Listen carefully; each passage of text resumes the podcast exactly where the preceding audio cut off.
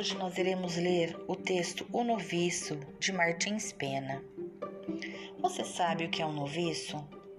O que você espera encontrar em um texto com esse título?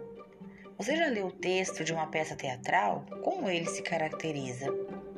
Considerando que esse texto é uma comédia de costumes, qual tema pode ser abordado? Você conhece algo a respeito do autor Martins Pena? Cena 1 Ambrósio, só de calça preta e chambre, no mundo, a fortuna era para quem sabe adquiri-la. Pintam na cega. Que simplicidade! Cego é aquele que não tem inteligência para vê-la e a alcançar.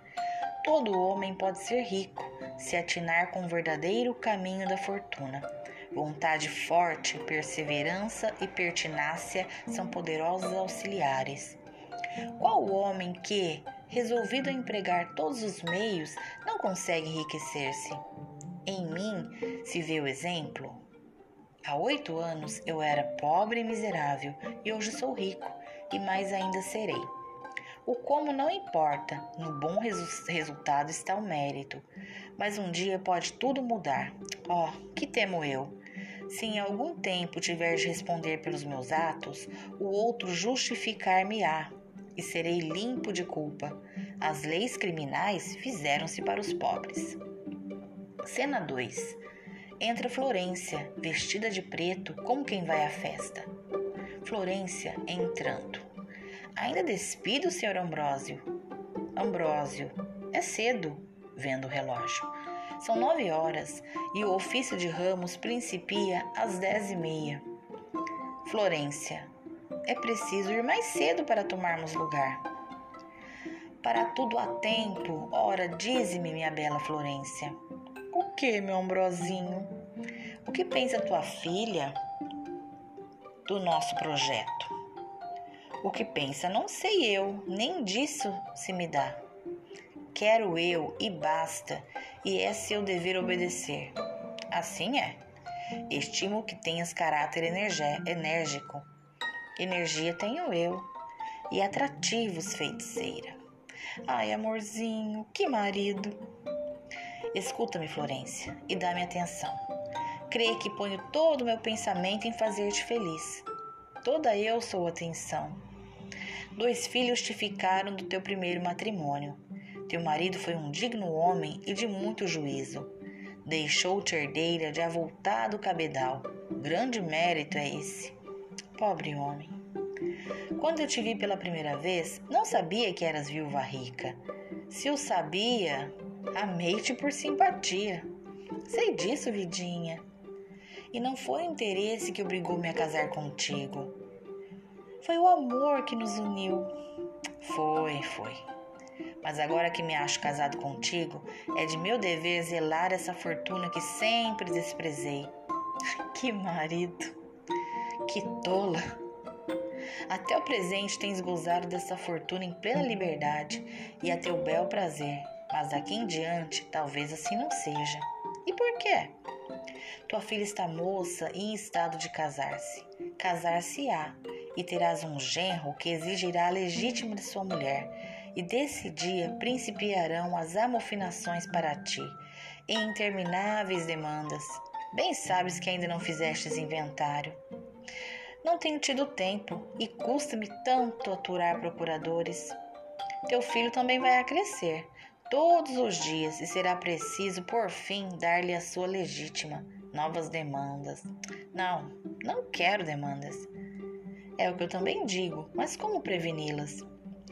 Faze o que entenderes, meu amorzinho. Eu já te disse, há mais de três meses, o que era preciso fazermos para atalhar esse mal.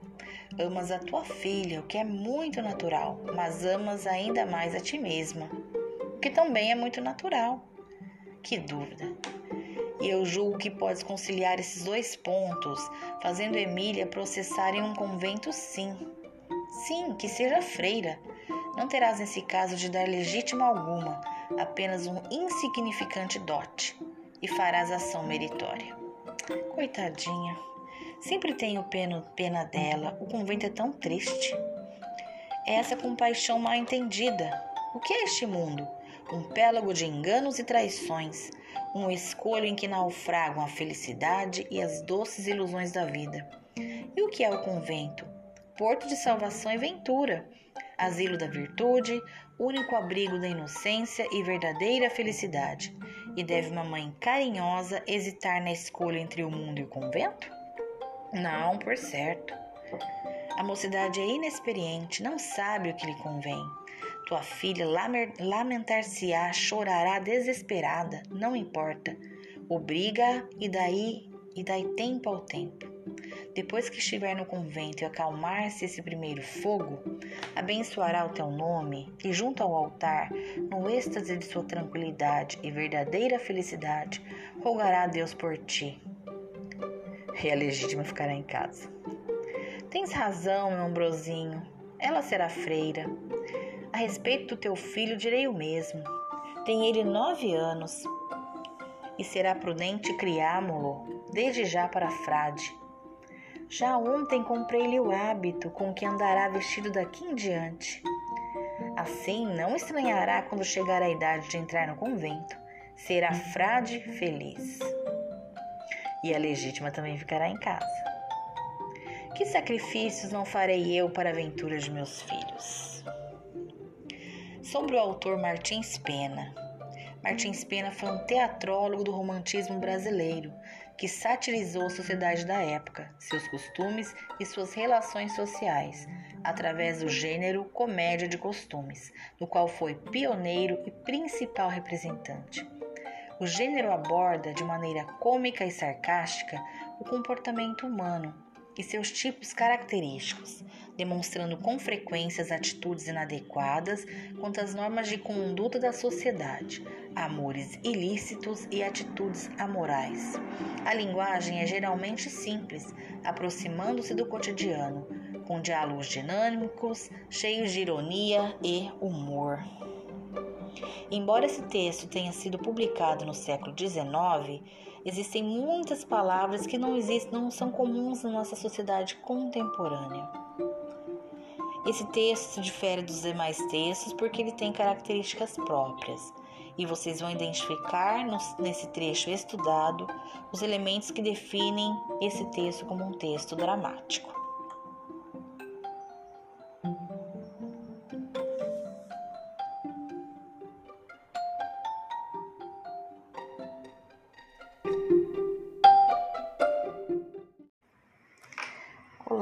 Alunos da terceira série do ensino médio.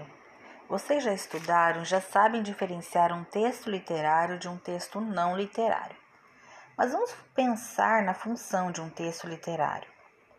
Entre tantas respostas, podemos afirmar que a literatura nos faz sonhar, provoca reflexões, nos ajuda a construir nossa identidade e denunciar a realidade. Ao reconhecermos a função social do texto literário, também construímos um conceito de literatura, a qual aparece como um processo de humanização em todas as sociedades, nas mais diversas culturas em todos os espaços e tempos.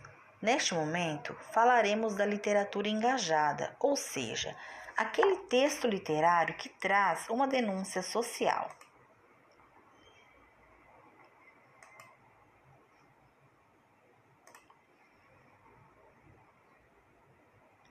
Você conhece algum texto literário que apresenta uma denúncia social? Recorda algum autor que aborda a temática social em suas produções? Qual será a intenção de um texto literário ao propor uma denúncia social?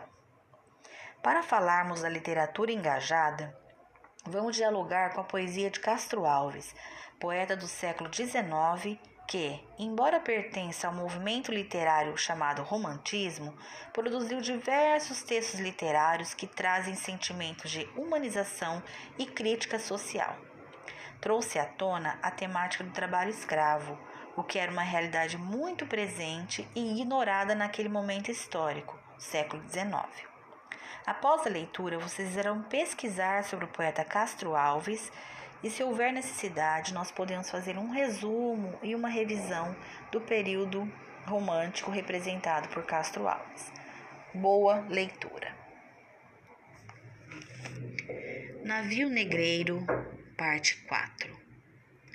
Era um sonho dantesco, o tombadilho, que as luzernas a vermelho brilho, em sangue a se banhar, tinir de ferros, estalar de açoite, legiões de homens negros como a noite, horrendos a dançar.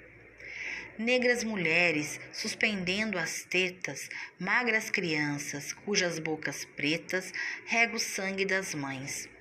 Outras moças, mas nuas e espantadas, no turbilhão de espectros arrastadas, em ânsia e mágoa vãs. Errice a orquestra irônica, estridente, e da ronda fantástica a serpente faz doudas espirais. Se o velho arqueja, se no chão resvala, ouvem-se gritos, o chicote estala e voam mais e mais. Presa nos elos de uma só cadeia, a multidão faminta cambaleia e chora e dança ali. Um de raiva delira, outro enlouquece, outro que martírios embrutece, cantando geme e ri.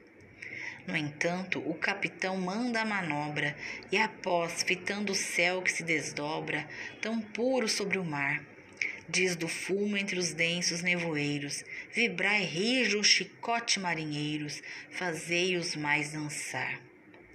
Errice a orquestra irônica, estridente, e da ronda fantástica a serpente faz doudas espirais.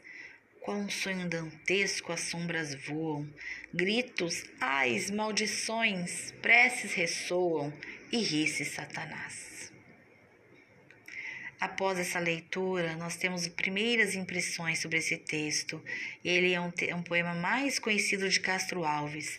Ele foi escrito em 1868 e denunciava a condição desumana a que os negros eram submetidos no momento em que a escravidão ainda predominava, mesmo com a proibição do tráfico de escravizados no país.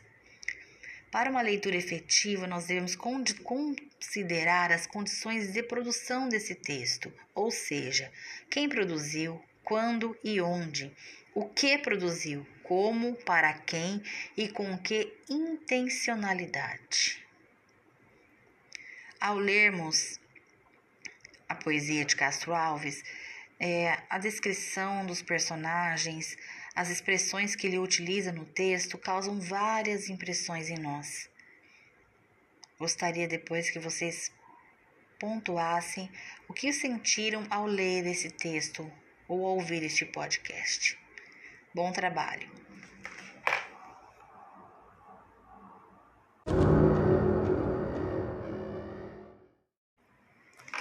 Olá, alunos da terceira série do ensino médio. Vocês já estudaram, já sabem diferenciar um texto literário de um texto não literário. Mas vamos pensar na função de um texto literário. Entre tantas respostas, podemos afirmar que a literatura nos faz sonhar, provoca reflexões, nos ajuda a construir nossa identidade e denunciar a realidade. Ao reconhecermos a função social do texto literário, também construímos um conceito de literatura a qual aparece como um processo de humanização em todas as sociedades, nas mais diversas culturas, em todos os espaços e tempos. Neste momento, falaremos da literatura engajada, ou seja, aquele texto literário que traz uma denúncia social.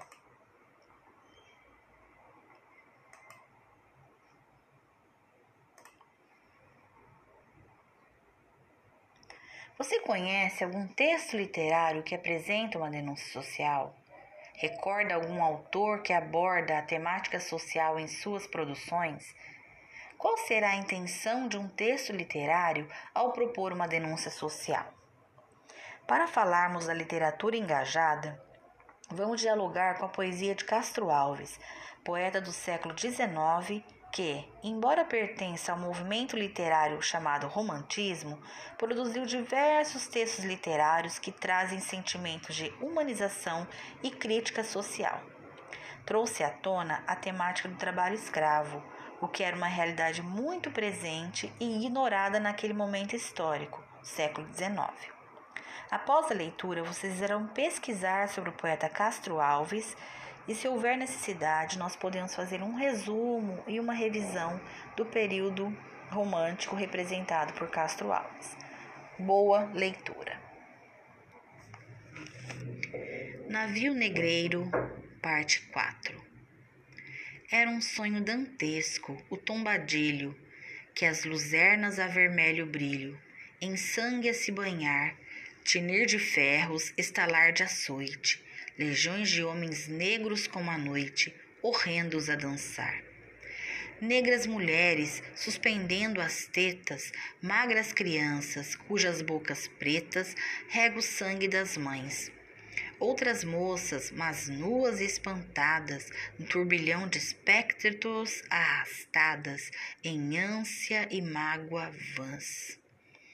Errice a orquestra irônica, estridente, e da ronda fantástica a serpente faz doudas espirais. Se o velho arqueja, se no chão resvala, ouvem-se gritos, o chicote estala e voam mais e mais.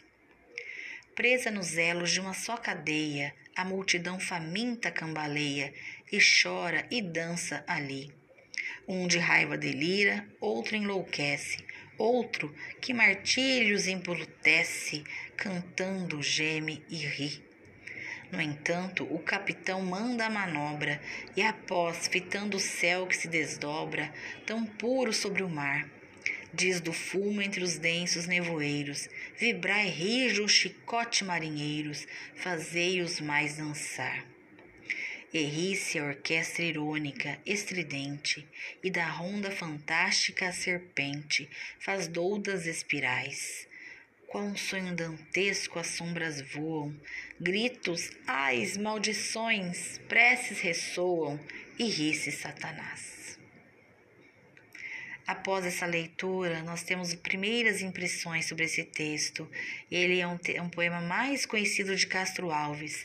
Ele foi escrito em 1868 e denunciava a condição desumana a que os negros eram submetidos no momento em que a escravidão ainda predominava, mesmo com a proibição do tráfico de escravizados no país.